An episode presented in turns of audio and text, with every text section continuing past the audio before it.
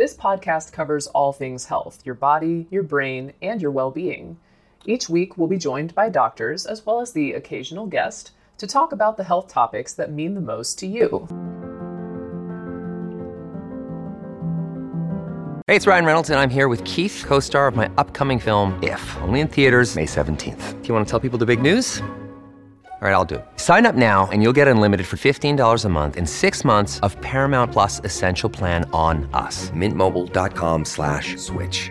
Upfront payment of $45 equivalent to $15 per month. Unlimited over 40 gigabytes per month. Face lower speeds. Videos at 480p. Active Mint customers by 531.24 get six months of Paramount Plus Essential Plan. Auto renews after six months. Offer ends May 31st, 2024. Separate Paramount Plus registration required. Terms and conditions apply if rated PG. Mom deserves the best, and there's no better place to shop for Mother's Day than Whole Foods Market. They're your destination for unbeatable savings, from premium gifts to show-stopping flowers and irresistible desserts. Start by saving 33% with Prime on all body care and candles. Then get a 15-stem bunch of tulips for just $9.99 each with Prime. Round out Mom's menu with festive rosé, irresistible berry chantilly cake, and more special treats. Come celebrate Mother's Day at Whole Foods Market. If you're struggling to lose weight, you've probably heard about weight loss medications like Wegovy or Zepbound, and you might be wondering if they're right for you. Meet PlushCare, a leading telehealth provider with doctors who are there for you day and night to partner with you in your weight loss journey. If you qualify, they can safely prescribe you medication from the comfort of your own home. To get started, visit plushcare.com slash weight loss. That's plushcare.com slash weight loss. plushcare.com slash weight loss. Depression is a mental state of low mood. There are several subtypes of depression, but major depressive disorder is the one that's usually intended. It is expected to be the number one cause of disease burden worldwide by 2030. The term major depressive disorder was first used in the 1970s, and the disorder was added to the Diagnostic and Statistic Manual of Mental Disorders, known as the DSM, in the 1980s. Today, we have the DSM 5, which lays out nine criteria on which the diagnosis is based. They include a low mood most of the day on most days, and anhedonia, which means a loss of pleasure or interest in previously enjoyable activities. These two are considered core symptoms, and one of them must be present for a diagnosis of major depressive disorder. The other criteria include significant weight loss or weight gain, insomnia or hypersomnia, meaning not sleeping enough or sleeping too much, fatigue or a loss of energy nearly every day, psychomotor retardation, which means a slowing down of thoughts and physical movements that is noticed by others.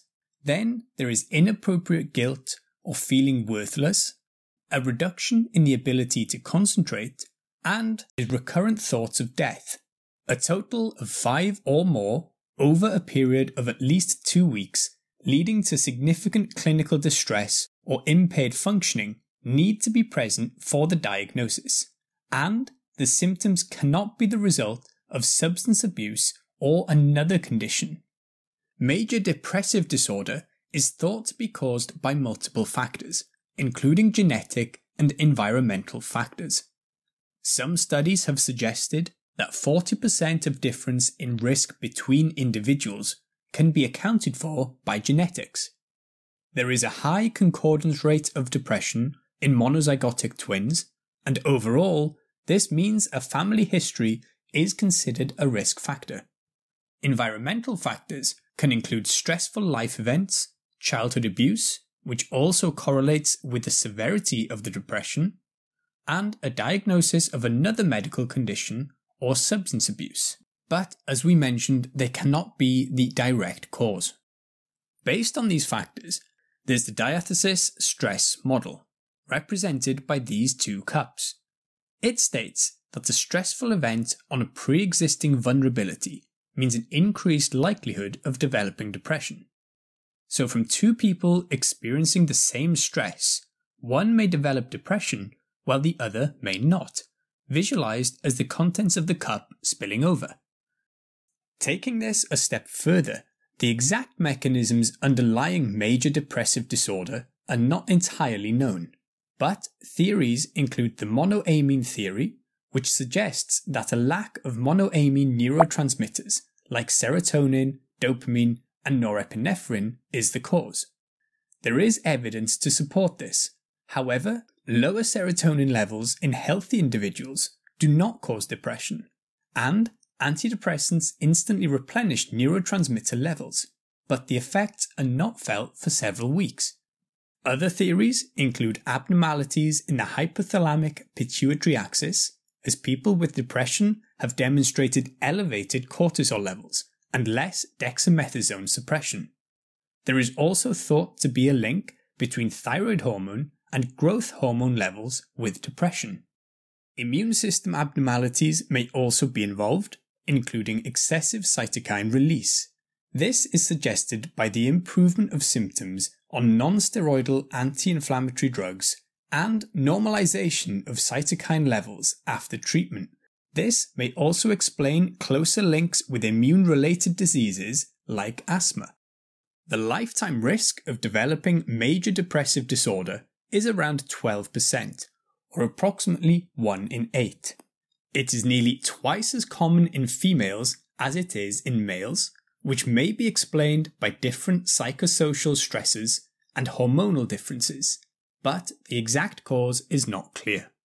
The mean age of onset is 40, however, depression is becoming increasingly prevalent in younger people. We have already mentioned the clinical criteria for the diagnosis via the DSM 5, and there is also a set of criteria known as the ICD 11, primarily used in Europe. The severity of depression can be gauged using scoring systems like the Patient Health Questionnaire 9. It's also important to note that the presence of other disorders are more likely in patients with depression. This includes anxiety and substance misuse, especially alcohol. Others can include an association with ADHD, PTSD, and the presence of chronic pain. The treatment for major depressive disorder can vary, with combinations being thought to be the most effective. This usually involves lifestyle modification, including exercise, healthier diets, limiting alcohol use and smoking, stopping drug use, and developing a regular schedule. Then there is psychotherapy, also called talking therapy, examples of which include cognitive behavioral therapy or interpersonal therapy. They are often the first line and have been shown to be effective. It is the treatment of choice for patients under the age of 18 according to the NICE guidelines. Pharmacological therapy is used in patients with moderate or severe depression or in patients who have mild depression that is not responding to other interventions. The medications include selective serotonin reuptake inhibitors like sertraline, citalopram, or fluoxetine, which are usually first line serotonin norepinephrine reuptake inhibitors like duloxetine and venlafaxine can also be used, especially in patients with associated pain disorders, and atypical antidepressants, with mirtazapine in particular aiding in increasing appetite and regulating sleep. Then we have tricyclic antidepressants like amitriptyline and monoamine oxidase inhibitors like selegiline. These are used less commonly due to the high incidence of side effects. There's also some evidence to suggest that vitamin D supplementation can help depressive symptoms in those who are vitamin D deficient, and COX2 inhibitors like celecoxib have also been found to be effective. According to some studies, electroconvulsive therapy is the most effective therapy for major depressive disorder. It involves electrically inducing seizures to relieve the disorder it's been estimated to be effective in around 50% of patients with treatment resistant major depressive disorder and is normally administered with a muscle relaxant under general anesthesia. However, around 50% of patients who do respond will relapse within 12 months. We take this few seconds off to inform you, our valued loyal listener, about the best health and fitness podcast shows from the Nespod studios. Join us as we give you the best of the best health and wellness updates you can rely on for the treatment of chronic health problems. Classic functional medicine back to basics health tips and special updates from the best doctors in the United States of America. Check out this health and wellness podcast shows. Explore Health Talk Weekly, Healthy Lifestyle Matters, Excellent Health Digest, Healthy and Free Daily, and last but not least, Weekly Health and Fitness Corner. Also, check out Nasty Boy CC, the truest story never told fiction podcast, for that real life on the go experience with the 27 year old Golden Boy, who made our guest invite number one list. He tells us about his story as it happens in real time and in real life. It's Nasty Boy CC, the truest story never told. Go get a load of that happiness because happiness is healthy as we know it. Join us every week as we continue to provide you the best of health and fitness wellness updates from around the globe. Enjoy the show.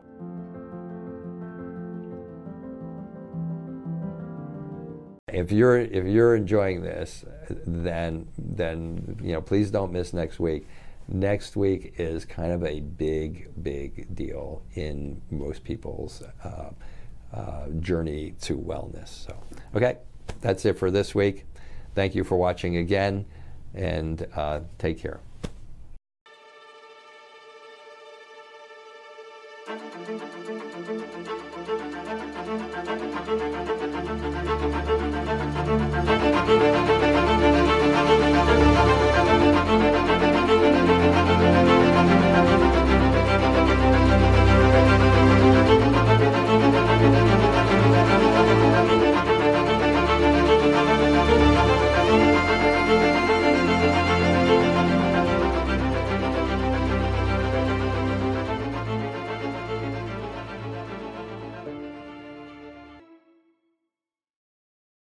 This will conclude the episode.